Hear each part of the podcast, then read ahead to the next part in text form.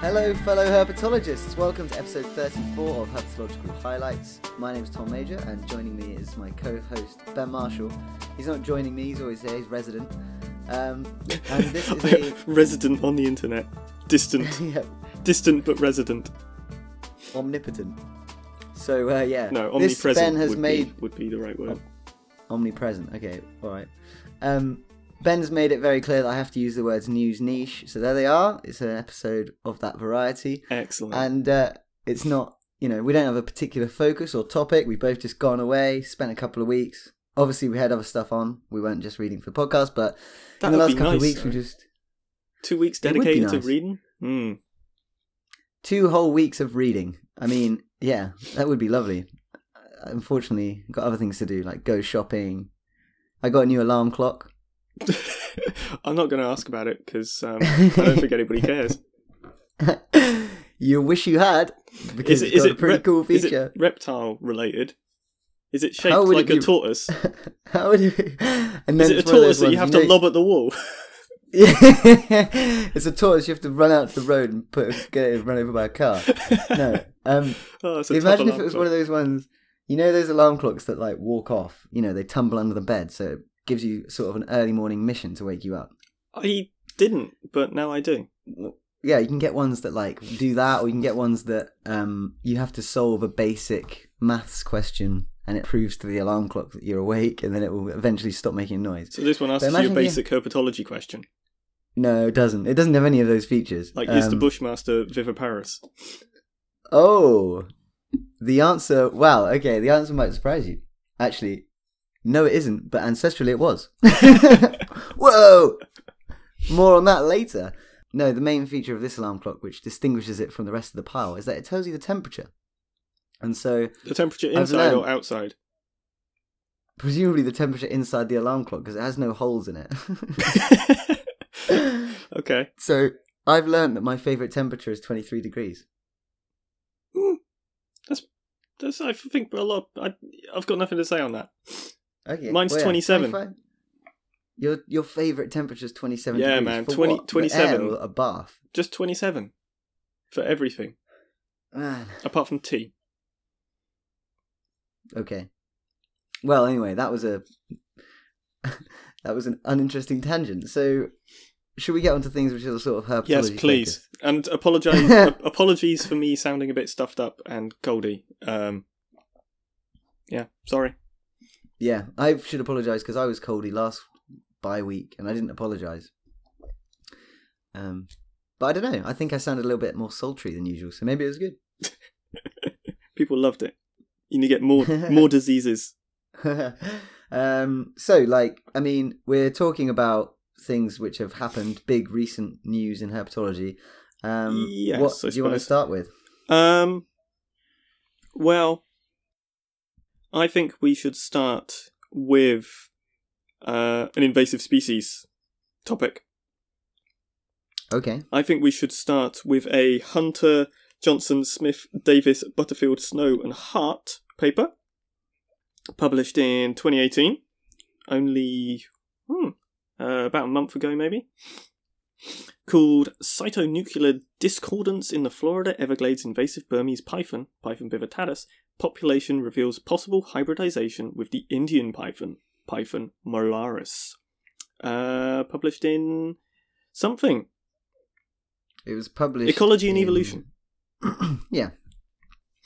So uh, yeah, I I also dug this one out. This was the main thing that I had to speak about. So it's cool that we found the same thing, although it might limit us in terms of how much material we actually have for the episode. Hey ho, it's it's you know luck of the draw, isn't it? It proves it's Yeah, an interesting paper if we've both gravitated towards it, or at least it was heavily covered. I'm studying non-native species of snakes, so um, yeah, I was really interested to read this one. And I saw a Burmese python the other day. So Oh, what? yeah, What was it doing? oh you know, chilling. Well, I haven't seen any Burmese pythons recently at all. Actually, that's a lie. I've seen two. There's two at the zoo, so I've seen two. There we go. But they're um, yeah. I mean, they're in the zoo, so they're easy to see. You can more or less guarantee it. But um, one of them was one of them was eating a rabbit, which was quite cool. nice. Yeah. Not much is known about Burmese pythons, we should probably start with, or at least uh, in their native range. It's one of those species that everybody knows of and is quite big in captive trade stuff, but really when it comes down to ecology, mm, could be better. Yeah, they are a bit of a mystery. We seem to know a lot more about their ecology as a non-native species than we do as a native species, which is kind of sad. Oh, 100%. And actually, there's something that comes up in this paper a couple of times where they're lamenting the fact that um, more genetic work hasn't been done in native populations uh, because it would really help inform what they're doing here. And part of me was was snidely thinking in the back of my head, well, maybe maybe we should push a little bit more funding Southeast Asia's way first. Hey, maybe get those fundamental natural history things sorted. But um, yeah, so before we go into too much detail about this paper, we should probably just preface it. I mean, I'm sure all of our listeners are aware of the situation with Burmese pythons in Florida. Um, essentially, since the 1980s, they've been breeding in the wild uh, in the Everglades National Park and surrounds. Um, they got there through uh, irresponsible pet owners releasing their snakes, but also there's some suggestion that there may have been um, a big release in a hurricane which took out a breeding facility of hundreds of animals and they all yeah flooded into the Everglades. It's all a bit of a grey area. As with these things, you know, no one's going to hold their hands up and be like, yeah, I put a load of Burmese pythons out there because you're not actually meant to do that. um, well, until you look at some invasive species that have been introduced deliberately to do something and then that's quite easy to trace because, like, oh yeah, this guy had the great idea. It was him. yeah, yeah. Guys, um, guys, I got this great toad. But anyway, since they've um, since they've been introduced, they've been responsible for declines in all kinds of things, um, mammals, birds. They're basically just eating their way through the Everglades, and none of the animals were quite prepared for it. Yeah, yeah, and this is a sort of situation where they are seeing uh, losses of of species. But that's not to say that it is entirely down to pythons. I think you've got to quite importantly state that Florida and places in the southern US are undergoing sort of habitat decline and degradation as well. So you've got a situation of multiple different factors pushing native species into tighter and tighter corners. So, yes, python's a problem, but you can't solve the python problem and not solve other problems because they're all working together essentially. They're synergistic. Synergistic, exactly. Pow. Um, yeah, so as you alluded to earlier, um, essentially the Burmese python has been taking the rap for this big, terrible crime in the Everglades where the species is taking over, causing all kinds of chaos. But as it turns out, it should have been sharing the blame with the Indian python. Mm. So the hmm. Burmese python is Python bivittatus, and the Indian python is Python molurus. And um, yeah, they sampled a whole bunch of snakes, hundreds of snakes in this study, um, and they did some genetic work both on mitochondrial DNA loci, two of those, and also 22 microsatellites. Um, and we're, we're talking about between 389 and 426 snakes, depending on the method, which is a lot. And a lot um, snakes. Yeah, what they what they saw was really interesting, and that is that um, the population contains a lot of blood from the Indian python. Um, and the reasons for this, well, I mean, to be honest, I've I've pretty much made up my mind on what the reason for that is. oh yeah. Um, which is I'm going to take a guess I mean, that you're going with crazy people breeding them together to make some weird like morph for the captive python trade. Well, I it's certainly to my mind it's the it's definitely the captive trade. Whether or not people were doing this on purpose, I probably I would argue that most people didn't know what they were doing because well, they do look similar. Yeah, and I think that's relatively fair because they were considered subspecies at various points in times, were they not? They were, yeah, they were until very recently. Um, yeah, so th- that's again that's sort of me mentioning the lament of Southeast Asian research is that you're lacking fundamental species delimitation until, you know, perhaps later than you'd like.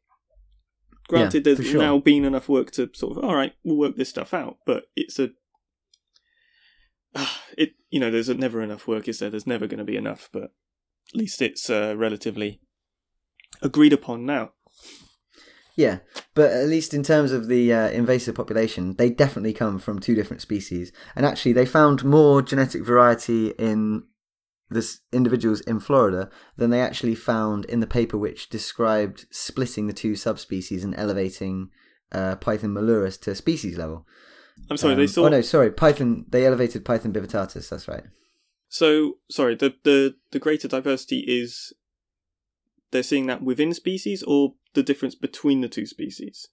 So when they split the two species based on uh, samples from the the now two species, Yeah. they actually found more diversity in amongst the individuals in Florida than they did when they conducted the research to split the two species. So there's a more confident split in the Florida Yeah. ones, is what Yeah, you're saying. yeah, yeah. Okay. Yeah, yeah. This is interesting because um, field observations of these two different species in their native range suggest that they don't, while they are sympatric, they um, have you know they overlap in some areas, but um, the Burmese pythons prefer kind of riverine forests and flooded grasslands, a la the Everglades National Park, while the Indian python prefers sort of dry, sandy, and woodland areas.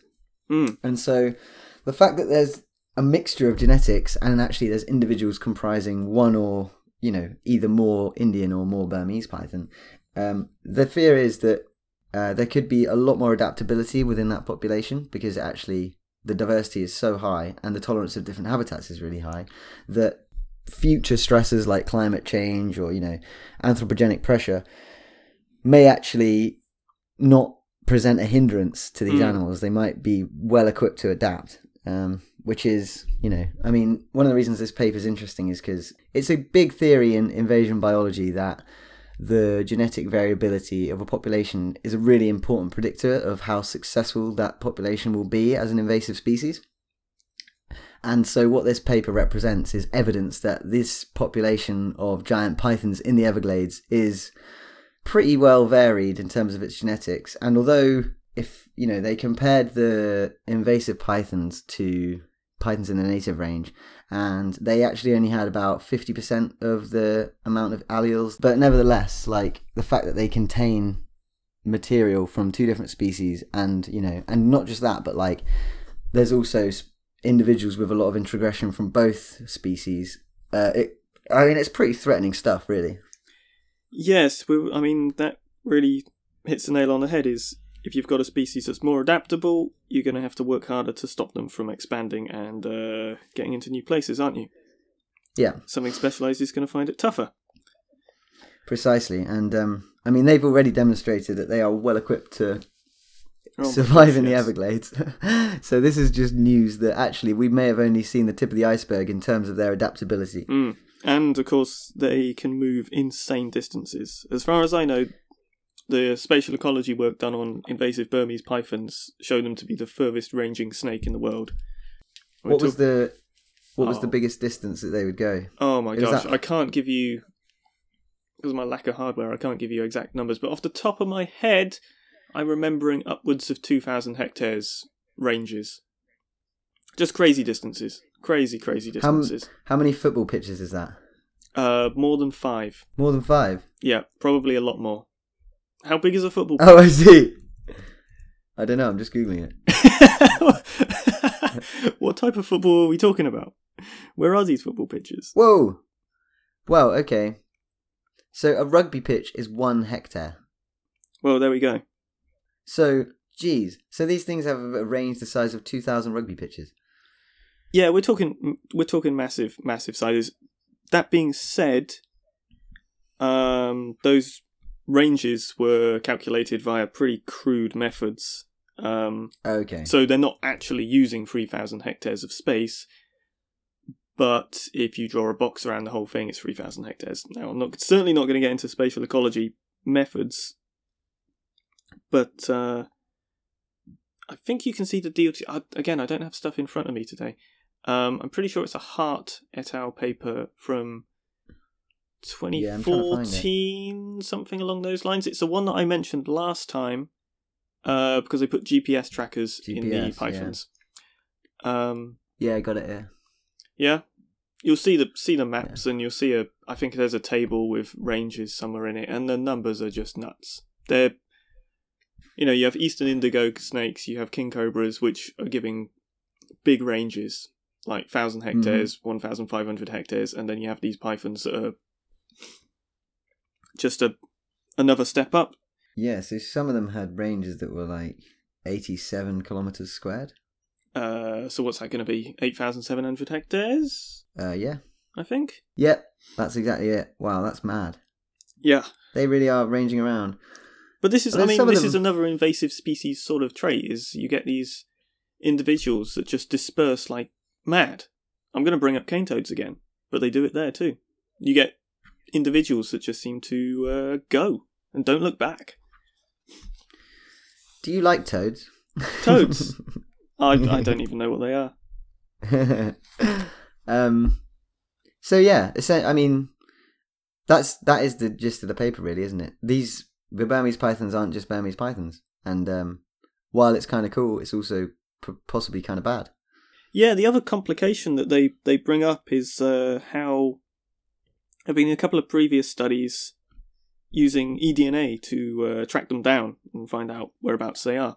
You sort of inform uh, more traditional methods of detecting snakes, because guess what? Snakes are hard to find, so something like eDNA, which is pulling genetic material from water, soil, the environment, can help narrow down your searches and uh, work out where they're really occurring.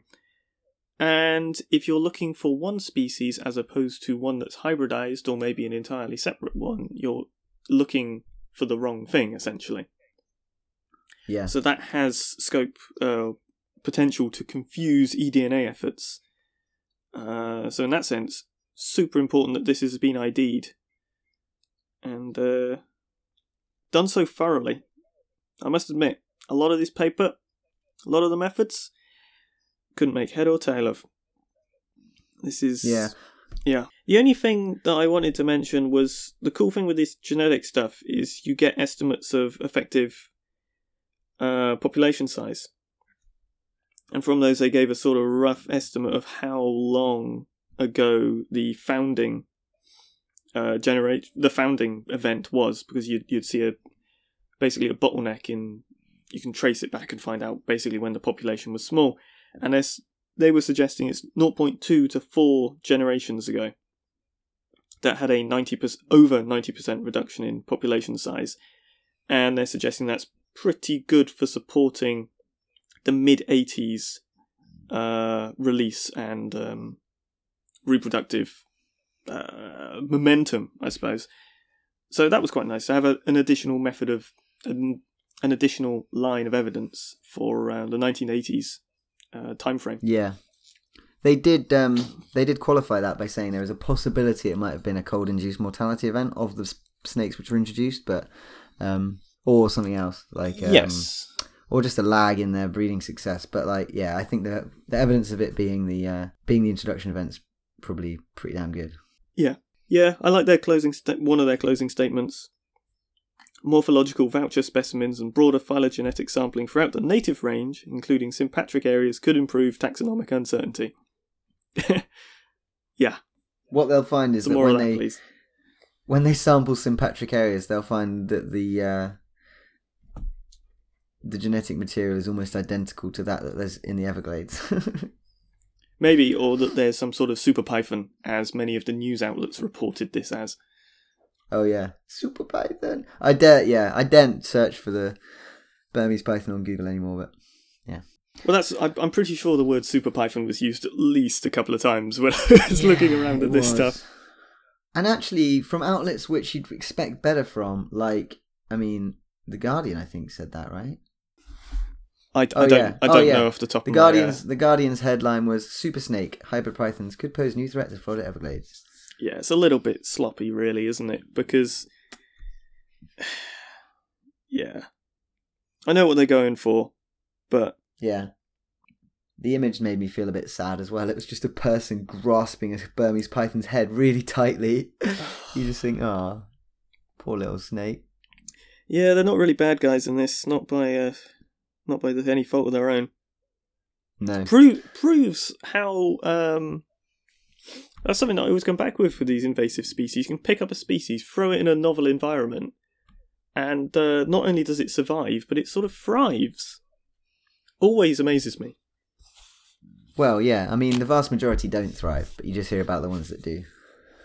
Yeah, I suppose there is a sampling bias there. Yeah, but hey, um, and also, the victors. yeah, it's funny, history, isn't it? right? It it does, yeah, it does, exactly, man. It does make me laugh though because like last week we were talking about translocation, like don't move a snake three kilometers or it'll die, and now we're like this Yeah, Burmese python just it like it's about, gone from a cozy it little life in a 6,000 miles? vivarium. Yeah, Yeah, it's whatever. gone from living this cozy little life in a vivarium where a rat gets tossed to it every two weeks. All of a sudden, it's like thrust out, trying to find a little island to live in, surrounded by alligators, and it's just like, what do I do? I'm going to lay sixty eggs and smash it. yeah, what's that? An alligator? I reckon I could eat that. Why not? yeah. Come at me, scaly thing I no, don't recognize. if I can eat a rat, I can eat an alligator. yeah. You could just see a, uh, just imagine a Burmese python like scanning its instincts. Hmm, what is this scaled beast? Like, um, hmm, I don't have any inherited memory to tackle this, but I'm just gonna eat it. Well, I mean, what's the worst that could happen? Actually, I suppose they do co-occur with crocodiles. They do co-occur with Siamese crocodile, right? Siamese crocodiles and possibly Chinese alligators Actually, yeah. And, and Indian gharials must, yeah, and, and marsh muggers. Tomistomas. Tomistoma, yeah. Maybe? Mm, That's bit the in the south, python, isn't it? maybe. Indian python must co-occur with marsh muggers as well. So Yeah. actually, they probably just think, "Damn, that's a funny-looking crocodile." Man, that one's tiny. I can have that. Excellent. Um, so shall we? Uh, shall we move on to the next topic? What have you got?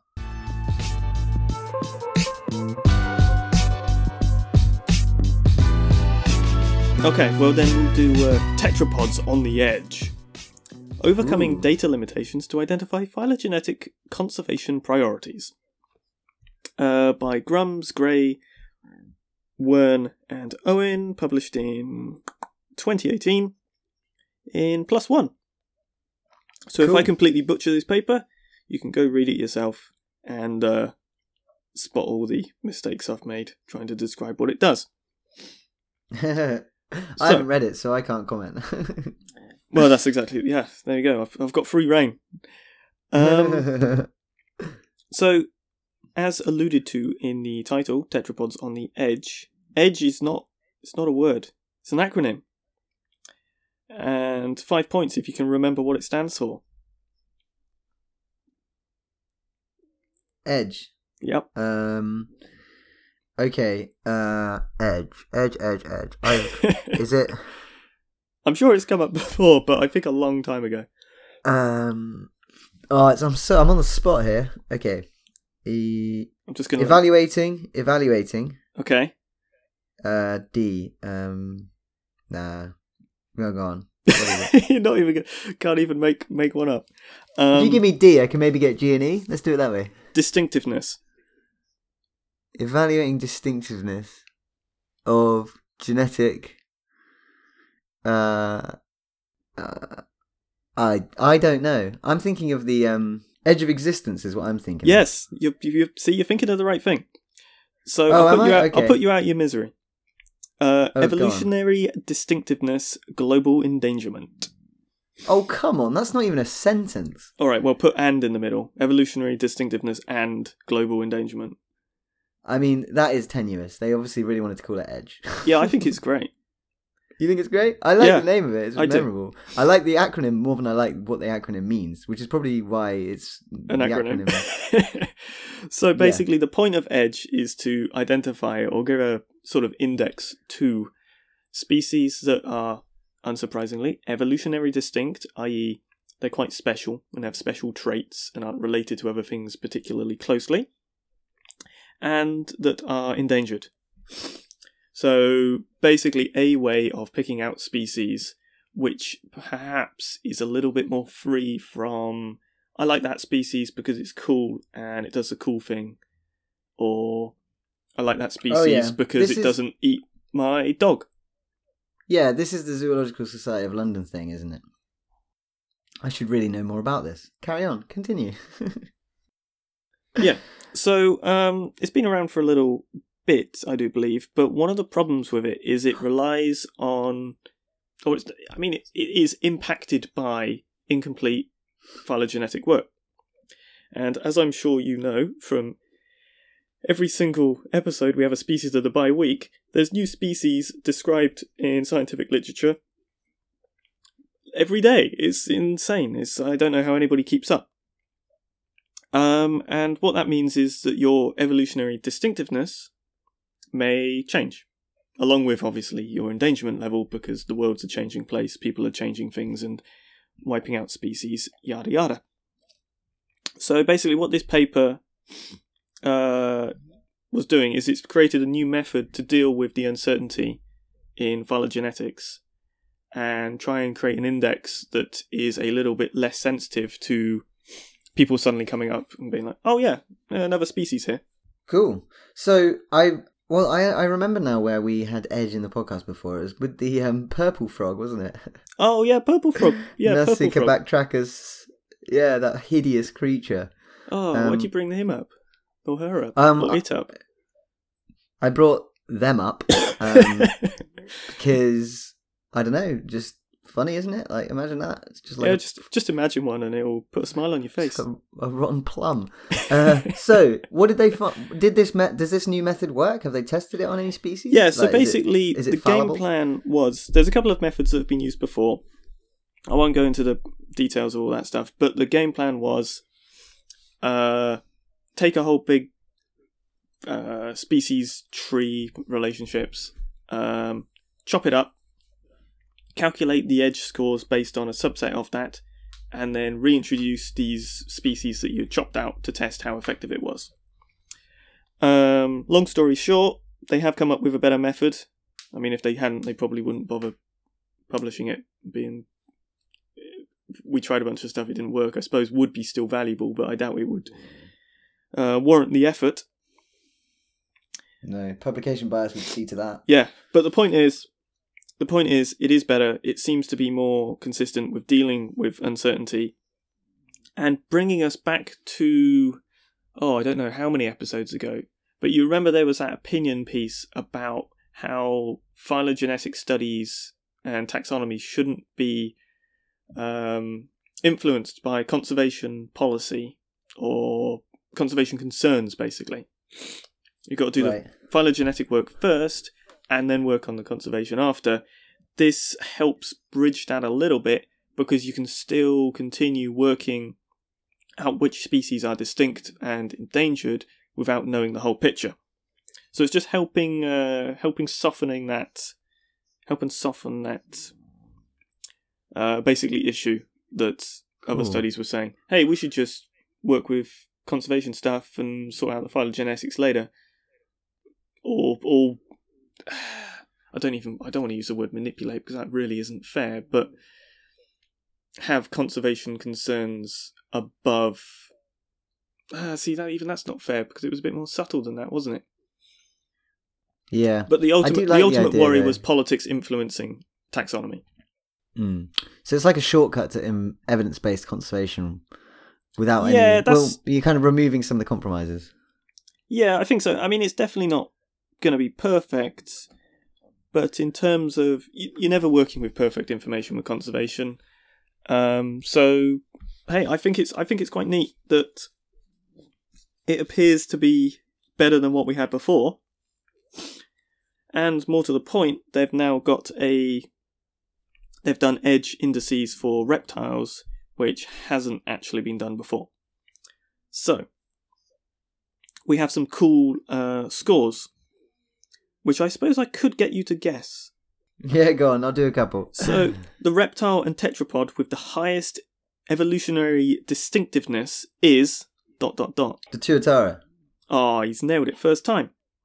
Yay. So, what about the highest ranked edge species of them all? I will give you Of any clue. animal. Any tetrapod. Any, Any tetrapod. tetrapod. I'll give you the clue that it comes from Madagascar and it's endemic to Madagascar. Highest ranked tetrapod. Yeah, Endemic to Madagascar. yeah. Hmm. But doesn't really narrow it down that much. um. Oh. Hmm. Oh, let uh, just Is just it the get it. is To, it the Sifaka? no, no, it's herp- herpetological. It's herpetological. Oh, okay. Yep, yep, yep. okay. Yeah, I'm I'm skipping out all the mammal, bird, and Oh, other okay. creatures. Oh, um. Oh God. Okay. Wait. You can cut this pause, can't you? Uh... oh yeah, I'll, I'll, tr- I'll trim it down so people aren't waiting forever. Wow, he's great. Is it a chameleon? It's not a chameleon. No, No. it is Okay, uh, I can't guess. Erymnochelys madagascariensis, which is a freshwater It's a turtle. tur- turtle. I would never have got that. yeah, I know that's a tough one to be fair. Oh man, that was ruthless, Ben. I thought it was going to be at least an animal I'd heard of. Well, yeah, okay. I can. I won't give you the highest ranked edge squamate is uh, a type of blind snake from Madagascar. Uh, Xenotyphlops grandi grandidieri.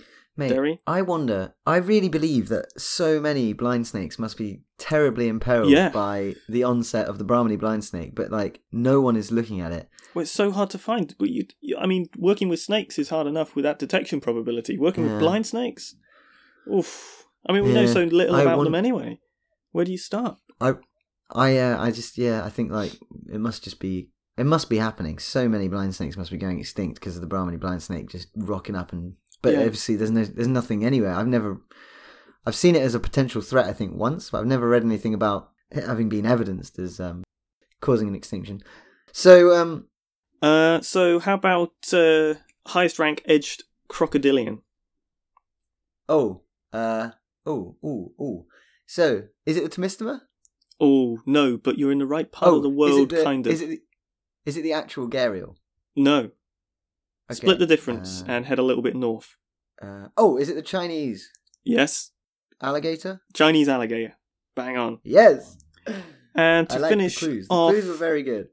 I will ask you about. Um, well, there's three amphibians here. No, t- uh, two amphibians. I like this. We should be like, hey everybody, playing along at home. Oh, you absolutely. Ca- I hope people are. I hope they're now thinking of two critically endangered amphibians. Yeah, one's. I can tell you that one's a frog and one is not a frog. is one the golden frog? No, That's uh, probably- is not even extinct close. Not even close. Is it the tomato frog?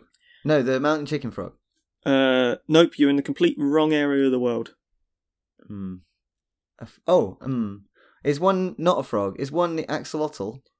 No, again, you're in the complete opposite side of the world, but I guess kind of more similar. Oh, Chinese giant salamander. Chinese giant salamander is one. Absolutely. Yes. I will be Um, amazed if you can get the frog. Yeah, I only know about ten frogs, so it's not going to happen. It's uh, Archey's frog, uh, which is endemic from to uh, New Zealand. Ah, Archey's frog. How is Archie? Last I saw Archie. so shall we? uh Let's. Okay, ne- moving on. Let's move on. Let's keep it moving. Let's keep it moving. What we got next? yes. Uh, what do we Or got is next? there more to say? Mm, no, I think basically the the roundup is uh, the new method is providing more information than what there was before in terms of conservation priorities. Uh, hmm it's making the best of a bad situation with a lot of data deficient species, um, and will definitely improve as more information is known. But the point is, Like it. it is a step in the right direction, and I thought it was kind of neat to see the first time that reptiles have been done so thoroughly. Yeah. Shall I? uh Should we talk about the question? The question. Yes. You know more about this question so- than I do. so uh, basically, um, well, where do I start? So we've got some new patrons this uh, by week. So Hmm. um, we'll start off by thanking them. So we've got three. Uh, we've got Nick Sakich, who is a long-time friend of the podcast and also an MSc candidate at Brock University in Canada. Sweet. Um, yeah, he's he's been interacting with us for ages, knows his stuff about snakes, etc. Um, he's worth a follow on Twitter. Actually, he's at Nick Sakich, S A K I C H. Um, we've also got Owen Morgan, who is the sea snake, famous for sea snake photos. So thanks very much, Owen. Owain, I should say. And uh, also Emily O'Brien, who is another new Patreon, and she is the one who has asked this question because she is one of the Inquiring Minds Patreons, which grants her a question. which we'll answer on the podcast. And I have to admit, this question was pretty pretty damn good. So Emily's question was as follows. It was Assuming that the ancestral condition of squamates was to lay eggs, when did viviparity evolve? I assume it must have done so many separate times. Are there any cases where previously viviparous groups have reverted to oviparity? Are there examples of species that do something that could be considered partway in between, such as laying eggs with a relatively thin or undeveloped shell, but a shell that is still more than just an amniotic sac, or whose embryos are already fairly developed when the eggs are laid and hatch relatively soon after? So, um, Okay, so I'll start off with like where did viviparity evolve? So the earliest known evidence for viviparity in squamates, which is just to be clear, um, snakes, lizards, and amphisbaenians.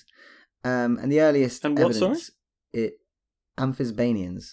Oh, you know, amphisbaenians. yeah. Sorry. uh, you- what what happened was the call broke up a tiny bit, and I heard amphibians, right. and I'm like, "That's what? That what?" You know, no, no, frogs. no. Amphisbaenians. Yeah, they're just like very weird, scaly sausage things. oh yeah, so Um, scaly sausage boys. But yeah, yeah, scaly sausage boys. So uh, yeah, so the earliest record of viviparity in squamates um, is a fossil which was talked about in a paper by Wang and Evans in 2011, and they discussed this fossil of a lizard called Yabeinosaurus, which had 15 embryonic lizards inside itself. Um, and that fossil was dated to the late Cretaceous period, about 125 million years ago. So squamates have been viviparous for at least that long in terms of like physical evidence to suggest it. Um, so I looked in to answer the rest of the question. I looked in my big textbook, which is Herpetology and Introductory Biology of Reptiles and Amphibians by Vitt and Caldwell, and um, according to them, viviparity has evolved at least 115 times in squamates. Um, what? yeah, yeah. Okay. It gets pretty real after this. Um, and actually, it's they allege it to have evolved more times in squamates than it has in all other vertebrate groups, um, having only evolved 38 times in non-squamate vertebrates, as far as science is aware. Um, so when you're talking Hmm. about changing from viviparity to oviparity or vice versa, um, viviparity is giving birth to live young, and oviparity is laying eggs, which then are incubated in a medium and then eventually hatch. Um, so there's obviously benefits to oviparity in that you just lay the eggs and you're done with it. You can leave. You don't have to worry about carrying them to term. But there's also advantages to viviparity where you have more control over the temperature of the embryos inside and also you don't have to root around looking for somewhere to lay the eggs. And also you can more you can have more control over the um, addition of uh, nutrients and things like that into the growing embryo. So when a snake is producing an egg it's like the egg and the yolk have to be ready to go when the snake is laying the eggs. Whereas when if they're going through the process and actually um, developing the embryos inside the snake, then it can happen over a period of time, and it doesn't have to be like an all-in-one big hit. Um, they can kind of spread the nutrients out based on what availability they have. Um, and so, for a snake to go from laying eggs to giving birth to live young, um, there's a few morphological changes that have to happen to the female and the kind of the eggs which are being produced. Um, firstly, obviously, the eggs are retained for a lot longer. Um, shell membranes, if you're becoming viviparous, have to be greatly reduced. So, yeah, there's no longer putting a big calcium shell on things. And also, uh, the mother needs to start transferring nutrients from her body to the growing embryos inside. And uh, she's going to need a, need a means to do that.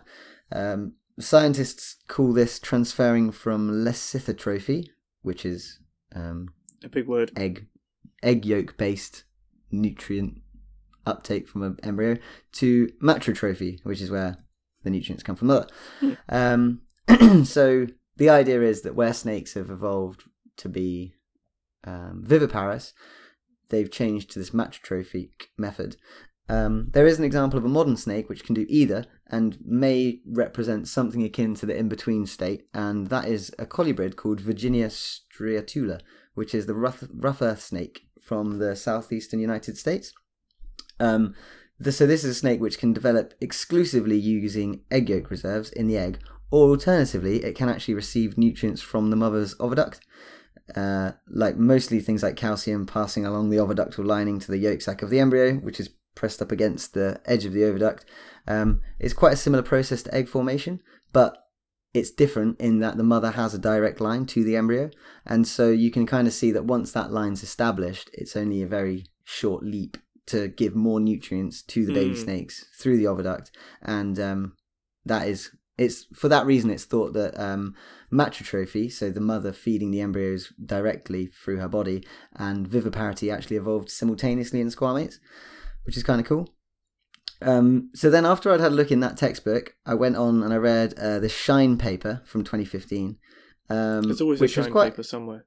Always. yeah, well, it's quite it's interesting this paper because um, I was really enjoying it, and I was like, oh yeah, this is great. It's kind of a it's not quite an opinion piece, obviously. There's like a bit of stuff, but it was mostly just like discussing the adaptive reasons for um, viviparity and oviparity, Hmm, and um, that was going to be one so of my one- next questions. Exactly that.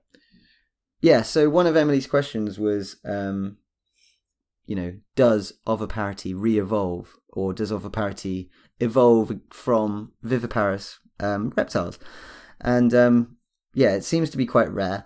Uh, according to Shine, it would require the stages which lead towards reverting back to be beneficial to the mother. So what I mean by that is, if you have a viviparous snake which would benefit from being oviparous, it can't just flick a switch and start like laying eggs again. Um, so, for example, if there's a snake which is giving birth to live young and it suddenly finds itself in a climate which is suitable for depositing eggs in the ground and there's lots of nesting sites around, um, it can't just suddenly like, yeah, I'm going to lay eggs instead. It actually needs to be beneficial to have like slightly shorter egg retention and then a bit shorter, then a bit shorter, and so on, according to Shine. Um, he argues that this would be difficult to accomplish because high costs to the female of carrying heavy embryos occur at the end of the gestation period. So you'd have this situation where a snake, which when it was first starting to revert back to egg laying, would have really heavy embryos that were nearly ready to be delivered, and it would be trying to lay them in eggs somewhere near, like you know, in a, in a suitable nesting site, which would kind of represent an incredibly difficult feat for a female snake. Um, and in addition to that, uh, the biggest benefit in terms of fecundity, so like overall babies produced, uh, is the opportunity for female snakes to produce a second clutch if they're laying shelled eggs. So the difficulty with that is that to reap that reward, the female has to get all the way back to laying the eggs really early to give it another chance to produce more eggs and lay a second clutch. So what that means is that um, the female's got a big hill to climb between the massive benefit of laying two clutches of eggs and um, the disparity between oviparous and viviparous. So if you imagine, to make it really clear, like you've got a snake which is carrying babies all the way to term and then giving birth to them.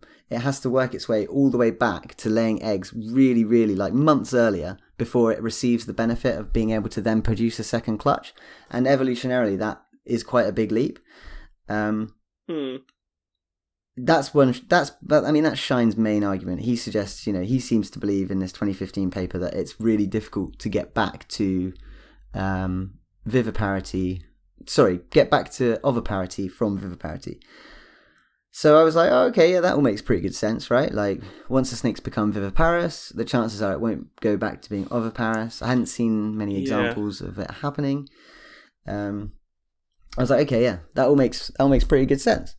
Uh, but then I stumbled across a Pyron and Burbrink paper from 2014, and um, I mean they pretty much completely contest that what up. Shine said. Yeah, it's not even a rebuttal because Shine's paper was published afterwards. Um, but okay, so their it's paper, just a, to a my mind, conflicting uh, counter yeah, logical yeah, explanation for yeah, it. Okay. yeah. So what Pyron and Burbrink did was they created this maximum likelihood tree from the huge number of squamate lineages. So they Oh, had like tons and tons and tons of lizards, snakes, all sorts of stuff, and um, they actually from this they recovered lots of evidence that it was actually quite easy for squamates to revert to egg laying from being live bearing or viviparous, as most have really simple placental structures and um, they're essentially just retaining shellless eggs to full term. So there actually isn't that much difference in terms of the processes which go into producing young in a viviparous sense and in an oviparous one. Just All you lacking, really need to do, the membrane. yeah, you just need to tack Yeah. a shell back on, which which presumably for the most part they still have, um, you know, the genetic structures to do. Um, so that's kind of like okay, that got me thinking. Right, so actually maybe it isn't that difficult. And then they go on to say um, that actually parity mode, so oviparous and viviparous, is actually a pretty labile trait in squamates, and transitions between oviparity and viviparity are both possible and frequent in the evolutionary history of squamates.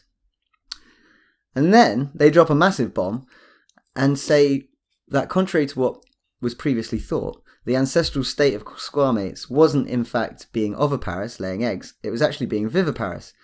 Um, and they evidence this because Okay. so lots of very early skink species, we're talking sort of like 166 million years ago, are mostly viviparous, and they had evidence for viviparous squamates from as long ago as 174 million years ago. You know Obviously, this else? is like I, I, just throwing another like, hey, here's a fun fact. yeah, Uh, ichthyosaurs, viviparous. Yeah. I saw an awesome fossil of one in the midst of, well, basically giving birth, but fossilized with uh, others inside the uh, mother ichthyosaur. yeah. So ichthyosaurs awesome. Yeah, ichthyosaurs, and um, there's another kind of marine reptile as well, Mm, Uh, Mosasaurs? plesiosaurs. Ah, yes. So yeah, ichthyosaurs and long necks, plesiosaurs. right? Yeah, yeah, the ones with long necks and spiky teeth. Yes. They uh, so they're both from the Mesozoic, and they're diapsids, which are um, giving birth to live young. So yeah, there's evidence for it even further f- forward than that. Um, but I don't know whether or not they actually are like direct uh, relatives of squamates or not. I'm not sure. I'm not digging went. into that. No, no, no, no one knows. Um, but yeah, so essentially, Someone might, but it ain't us. yeah, so essentially, what um, Pyron and Burbrink are suggesting is that viviparity hasn't actually evolved 115 times, as I previously suggested, um, because it could, you know, the ancestral state is probably viviparity. What's that? You flip that number. It's like Yeah, Yeah. yeah, kind The of, inverse. kind of. Yeah, but also if you think, um, if you were looking backwards as assuming that everything was oviparous and then looking for instances of viviparity, then actually it might just be that there's e- way fewer evolutions, evolution incidences of oviparous. Um, Well, yeah. This brings me to basically the question I want to ask regarding those papers is how did they how are they inferring this? Because in my mind i have a paper where people have a big squamate uh, tree. They Yes. map all the traits of every single squamate that they know is uh, viviparous oviparous whatever. And they do uh, what do they call it? Ancestral state reconstruction. Yeah, bish exactly bash bosh, you work it out, you find the most parsimonious uh, solution, and you have your answer, right? Yeah, that's exactly what they did. So, why was this Shine paper written if that was. You made it sound like the Shine paper didn't give too much, uh, like, new analysis. No, it didn't really. It was more just like, well, it didn't. Uh, I mean, I don't want to bash anyone, but um, I don't know. It it just it it seems like that's a very answerable, uh, or at least that an- analysis method seems quite uh, obvious to answer that. And if that's what the Burbrink paper did, then cool, and I'll I'll be quiet. yeah. But if- I mean, it could be that they came out at a relatively similar time. Yes, it might be. They might have been written in tandem. I mean, I don't, I'm not saying that uh, there was a lack. There's certainly yeah. no, yeah, there's certainly no beef between these authors because both No. cite each other ex- like a lot. Um, yeah, I'd Yeah, have to was- go back and look at the Shine paper as to whether or not they actually made any mention of it, but I'm pretty sure they didn't. Well, then it's probably just a like uh, crossing crossing publication things. One came out as the other was being written, and it just didn't. You know, things are in review for a while, so Yeah, I understandable. would imagine. I would imagine that's probably the case. But um, so anyway, the final part of Emily's question was yeah. So are there examples of? I've kind of just gone into it, but examples where viviparous animals have gone back to oviparous. And yes, there are actually some examples of extant species which are examples of this happening. So there's evidence for reversal, as I alluded to earlier, in a really badass genus, which is Lachesis, aka the Bushmasters. The Bushmaster, the master of the bush. Yeah, so they have a, an ancestor which is um, viviparous, but they themselves are oviparous. Based on based on the Burbrink paper, I'm presuming. Yes, yeah. Okay. Uh, no, excuse me, no, no, no. Uh, that's actually from Fenwick et al. That's a different paper. Which is which is what saying that their ancestor is viviparous, Ancestors viviparous, but they themselves are oviparous. which makes a lot of sense if you think of the context of vipers, with a lot of them being viviparous, right? Exactly, yeah. I mean, that's Um, you know that's flipping back of the envelope nonsense, but in my mind that makes a lot of sense. Yeah, and the other one, which will actually probably also make a lot of sense to you as well, is um, Old World Sandboas. So this was a paper by Lynch and Wagner in 2010, and Eryx jayakari, aka the Arabian sandboa, um, their phylogenetic analysis showed that they have also become oviparous from a viviparous ancestor, um, which is really cool. I And they they did that similar way, you know, the old uh, reconstruction, but um, there's also some morphological evidence for this in that the egg tooth is missing in Eryx jayakari. So that Oh. suggests that it it evolved and was viviparous and it didn't need an egg tooth because I mean an egg tooth bashing around inside a female snake's not going to do any good. Yeah, And then when they re-evolved the egg, it it doesn't. Or when they evolved the egg, it might well be. Um, they didn't evolve the egg tooth this time, so the animal basically gets out of its egg by using its body as a battering ram and just thrashing about until the egg breaks. But they also have very very thin eggs, which probably makes this a little bit easier to do. Hmm. So yeah, I Okay. mean, long story short, viviparity is most likely the ancestral state of squamates, and it actually might be a pretty flexible labile trait where they can switch back and forth, you know, evolutionarily as Hmm. time goes on. But um, I think there's probably a lot more to be said on this issue in the future. Um, yeah. The ancestral Uh, state stuff certainly, like as in way, way, way, way, way back, yeah, because that's just Yeah. so far outside of stuff I'm yeah. familiar with. But yeah, Okay. so it's. I mean, that was a whole. Yeah, I mean, that was a voyage of learning for me. I didn't know any of that. So um, yeah, thank you very much, Emily, for your question, and thanks for being our patron. Yes, thank you very much. Yeah, cool question. Question sorted. parity partially understood. Bushmasters mentioned and uh, respected and appreciated. What's next?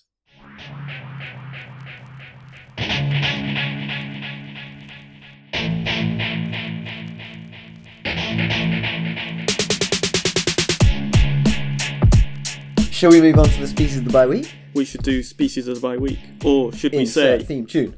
species of the bye week?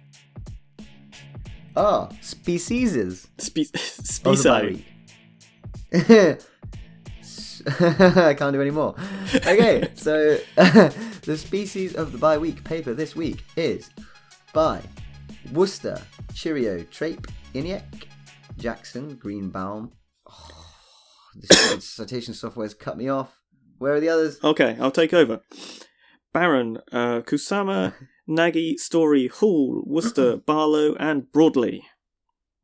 That's you Nice using that APA citation style, isn't it? I know, yeah, monster, absolute monster. I know. It cuts people off. It's not on. Um, How rude. So this is a paper. This is a paper by our supervisor Wolfgang. So we'd be remiss not to say, "Hey Wolfgang." Nice. But but this is a cool paper. Like um, essentially the taxonomy of African cobra is is a bit of a mystery, and um, the authors of this paper set out to Delimit- Demystify it. yeah, well, at least you know demystify a small portion of it and um, delimit species within the Naya melanalusa complex or melanoleuca complex using um, yeah mitochondrial and nuclear gene sequences and morphological Bit of morphometrics. Yes. Yeah. That's the way to do it. old old school and new school wrapped up together. Yeah, I like that. I like that a lot. I don't want my stuff just just done on scale counts, please. No, you know, back in the day it was fine, but um, nowadays we've got we've well, got and you're dealing with newfangled science. potentially quite cryptic species too. especially when they all look the same as well.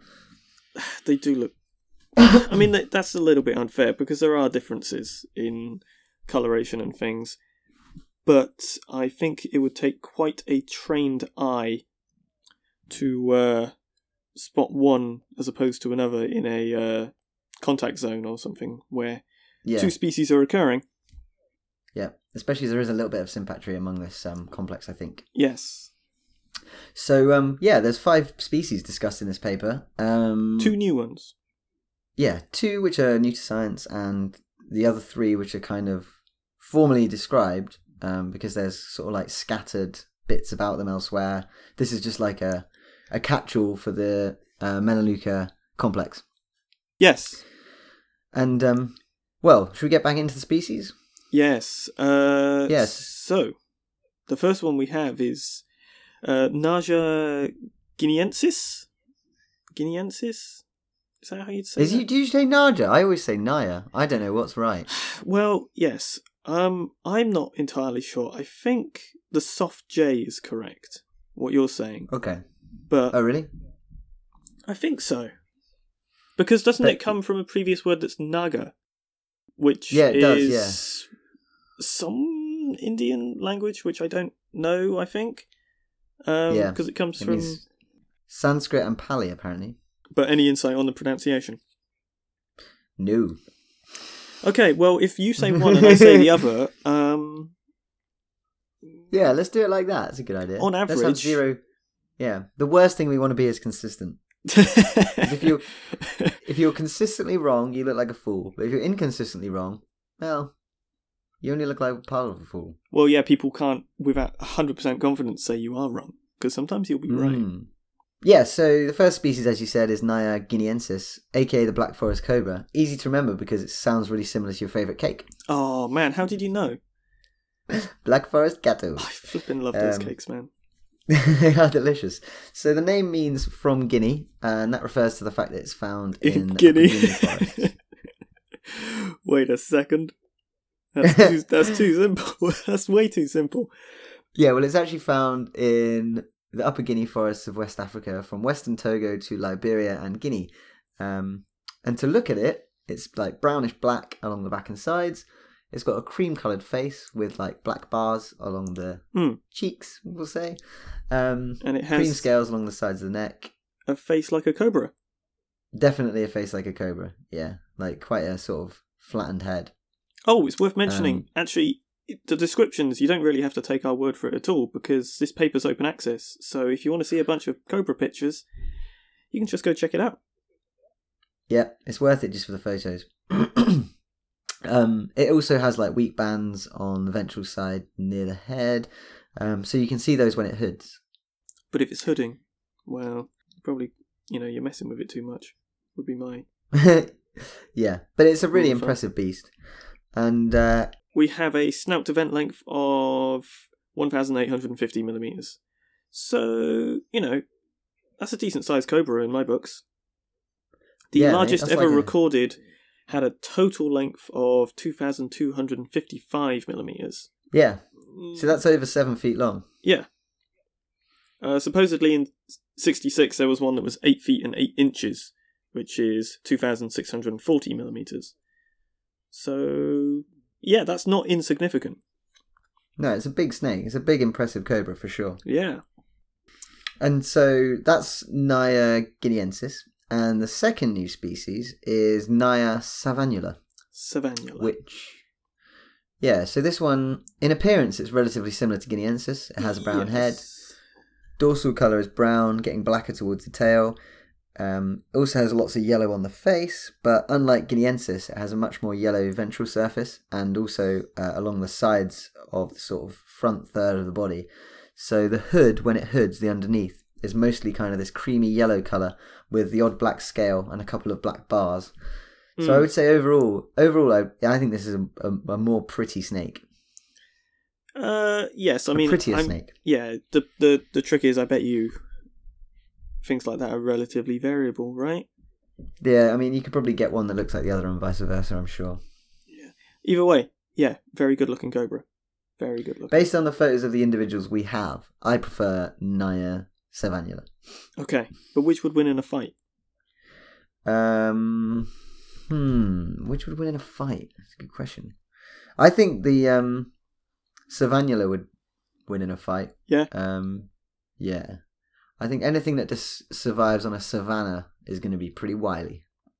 Yeah, so you don't think that? Yeah, all right. That's that's solid reasoning. What would you say? um, yeah, I reckon so.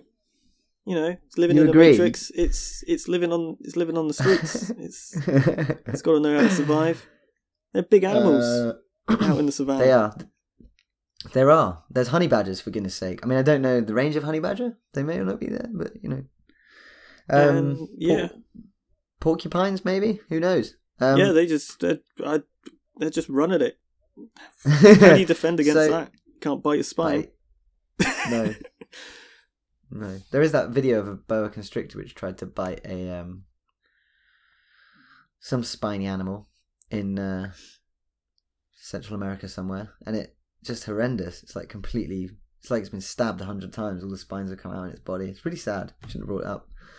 Um, but yeah, the name moving of on. this. Yeah, the name of this Naja savannula is derived from the contraction of its savanna habitat and its annulated colour pattern. So shaped like a ring. It's got like rings across the body. nice Um, banding. And the common name, yeah, common name refers to that too. The West African banded cobra, found in Senegal and Gambia, east to northern Cameroon. So, in terms of range width, it's quite similar to Guineensis, only it's found a little bit further north. Yeah, uh, slightly potentially slightly smaller, but like marginally so. Yeah, although the- they do mention in the paper actually that the distribution might be wider than what they've sampled. Um, Yes, that's actually something worth mentioning as we're going on. Is I love the phylogenetic studies that have maps showing sampling sites and the distribution of the species because this one you are seeing some nice geographic uh, pockets. Uh, Like obviously there's overlap areas and you know mixing and things like that, but it does make a lot of sense the way they're separated out across uh, West and Central and over to actually Eastern Africa for uh, one of the species. yeah, yeah, it's um, Naja subfulva, which actually, I mean, that one's really, really widespread across like central and southern um, Africa and east. Um, and that one's my favourite, I think, of the five. Oh, okay. Yes, I see why. The Mount Kenya one looks a little bit like a king cobra. It does a little bit. Yeah, yeah. It's got it's got a friendlier face It does have a friendlier face. um, but yeah, so five new species. The others, which uh, they're but they're not new species. The other three, which are sort of um, they give really good like morphological characters and also um, genetic information on are Naja subfulva, uh, Naja peroescobari, and the um, Melan- Melanoleuca, which is the the sort of um, name of the group. The complex, absolutely. Yeah. Yeah, the complex. Yeah. Yeah. Yeah. Um.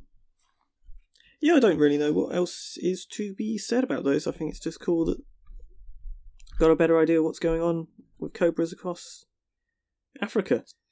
Um, Yeah. I did like the Yeah, first rel- line of the discussion. The results of this study illustrate the level to which we still remain ignorant of the species diversity of even some of the most iconic organisms alive today. King Cobra. Um, so yeah, yeah, and um, it's cool. You know, it allows us to ask a lot more questions about the ecology of these different species. It also allows fills in some for gaps for investigation of- edge, reducing uncertainty there. yeah, the fact that these are species which are genetically distinct from each other, they're going to have different venoms. Um, they're adapted to, you know, different foraging techniques, and Yep. so yeah, there's a whole whole bundle of you know both snake bite stuff and ecological stuff that can come from that. So yeah, Yes, well, that's what we were sort of again bringing it back up. Phylogenetic stuff. It does provide a pretty important basis for going forward. Uh, so cool. Which is why we do sort of species of by week stuff because you know it is important. yeah, yeah. So two new species: Naja guineensis and Naja savannula. Right. Any other business? Um, I don't have any other business because I have a distinct lack of things in front of me. Um, You ain't got no business. no, no, not really. Distinct lack Okay, of business. Well, You are unbusinesslike, and that's okay. So I'll do some business. I've got um, well, so there's a new book out which I've pre-ordered. Um, Big Book of which hope- Volume Nah, five. I can't. I can't afford Mark O'Shea's new book. I wish I could. Oh, really? Oh, yeah, of course. What is what's that called? Book of Snakes? It's called the Book of Snakes. Yeah, yeah, yeah. And they're like apparently the snakes inside are life size. I think the photos, which is awesome if it's true. If I'm not making that up, don't quote me on that. well, then we uh, know might- super pythons in there. Then will there? Well, unless there's actually just hundred pages of one python. Oh, it's just one page, and it Yeah. just unfolds and unfolds and unfolds. that, yeah, that actually might be nonsense. That there, I don't know where I got that fact from. It looks awesome, and I will own it at some point. But, it's a big um, book, and it looks intimidating. They must be life size. The joke is it's Yeah. just filled with blind snakes. Yeah, little fingernail snakes. Um, yeah, so this book I'm going to talk about briefly is called A Naturalist's Guide to the Dangerous Creatures of Australia. And this is by Peter Rowland and Scott Eipper. Scott's um extremely knowledgeable guy um, on Australian reptiles, etc. Um, always correcting us on stuff. Actually, I've got some corrections from him coming up. It looks like it's going to be really good. Yeah, so I've pre-ordered a copy, and um, yeah, ne- next episode I'll um, hopefully have read it and I can give a bit more details. But um, yeah, based on the cover and yeah, I think you should go get it. You know what they say about judging books by covers now? Always wise. Make sure you give it a good hard look before you judge it. you can judge a book by its cover. Yes. Yeah. As they say. Yeah. I mean, the cover's got a spider on it. That's a bit spooky, but um. oh, five out of ten. How's a spider, not a snake? um, other stuff. So, Captive and Field Herpetology issue two has come out. Um, brand well, not now brand new. It's in its second installation in, installment, second installment. Um, but yeah, Captive Issue, Field isn't second issue. Yeah. Um, brand like free. It's completely free. Um, observation based journal. This one's like really cool. Um, what have we got? We've got this issue. Do you have one about a Bungarus climbing a tree? I do, I do, I do. There you go. Written by our good friend Tyler There you go. and uh, Terranard. Uh, here we go. Yeah, so we got one about a krait climbing a tree. You know, there's some there's some captive stuff about hatching banded iguanas, um, feeding bridle snakes, uh, predation records for various species. It's really cool, um, and it's like open access, and you know, there it's extremely accessible. I highly recommend it. Go and check that out. Um, I'll leave a link in the description for Mm. Captive and Field Herpetology. Um, what else we got? oh yeah, so I got some corrections. yes, corrections. So, so at the end of the last episode, or no, not at the end, but during the discussion of that um, Cryptelytrops albolabris paper, I said that they evolved in China and then subsequently spread. That was actually wrong. I went back and had a look at the paper. It's by Zhu et al. 2016. They actually originated in Thailand and Myanmar. Um, so yeah, that's my bad. Um, then we had Dr. Ashley Wolf, who is one of the authors of the Dugite translocation paper. Oh, Notice how I pronounced that. Dugite. Dugite. Um, yeah, she corrected us on that, so thank you very much. Um, Yeah, I would have never guessed it was it was pronounced like that. That's one of those things that I feel like you just have to be told. Yeah, and now we've now we've been humiliated. We'll never get it wrong again. Well, that's the thing is, I bet you I will in my head. I'll read it wrong, and then have to stop Yeah. myself as I'm saying it. If they're called Dugites, just write Dugite. Um, no, but that doesn't look as good, does it? No, true. But um, yeah, we also received that same correction from Scott Eipper of the aforementioned brand new book.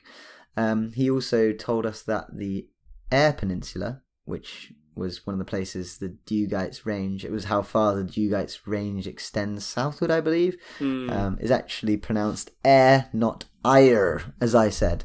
Um, personally, Well, I think that's- it should be pronounced ire, but you know, whatever. Um, you you can't you can't override that. That's that's a No, no, that's I a- can't. That's a place with history and names. that's why I'm. Yeah, that's. I mean, You yeah, got to step that's why I'm- back. Yeah, sorry. Sit I was down. out of line. Um, yeah, I was out of line. It's called the Eyre Peninsula. Um, and finally, a, a correction from Emily O'Brien. O'Brien. Um, sorry, Emily, if I've been butchering your surname. Uh, she said, "Apologies if someone has mentioned this and I missed it, but in several episodes you mention, and I'm going to say it how I used to say it, Oaxaca." Bless you. Uh, yeah, and I think you should check your pronunciation. It's actually pronounced Oaxaca, and um, I think we've talked about some snakes from this region in Mexico in uh, episodes gone by. Oh, Yes, I feel like that might have been the region that I was talking about the snake bite predicted by ecological niche, maybe. Uh, okay, but yeah, Oh, but that's then- it. That's all the corrections, all the inner business. Massive Sorry. thanks for corrections, guys. Massive thanks. Yeah, thank you very Always much. And if appreciate you've and if you've heard anything that we've said in this episode which is nonsense, which uh, is quite likely, or if like Distinct possibility. yeah, or if the viviparity of a parity thing has moved on since what I've read, then yeah, get in touch. Or if you want to talk about oviviviparis, um, I, I guess you could. yeah, that's a whole nother can of worms. oh boy, keep those worms in the can. Kick yeah, the literally, can like off a cliff. the last thing we need is worms spun out all over the place. So um, yeah, so uh, yeah, so um, Emily's question was answered because she's a um, inquiring mind patron. Uh, but that doesn't preclude anyone else asking us questions. If you email us with a question, we'll answer it. Um, but it just won't be featured on the show.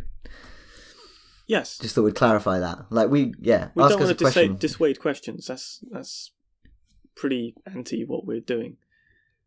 Yeah, Cool. Not that we have any answers. so um, sometimes sometimes we do. on the odd occasion, Sometimes we do. Um, if you want to know about King Cobra spatial ecology, uh, wait a couple of weeks, and uh, there might be something for you to read. Ooh, that's very exciting. That just about wraps it up, I think. Um, if you want to get in touch with us, you can. herphighlights at gmail.com. Uh, we're at facebook.com slash herphighlights, Twitter at herphighlights. Um, what's the other one? Is there another one? Don't think so. Um, I mean, if there is, you can probably just find it by searching Herp Highlights. So Yeah. if we're there, we'll be findable. Yeah. Um, yeah, I think all remains to say is um, thanks for listening. Yes, thank you for listening.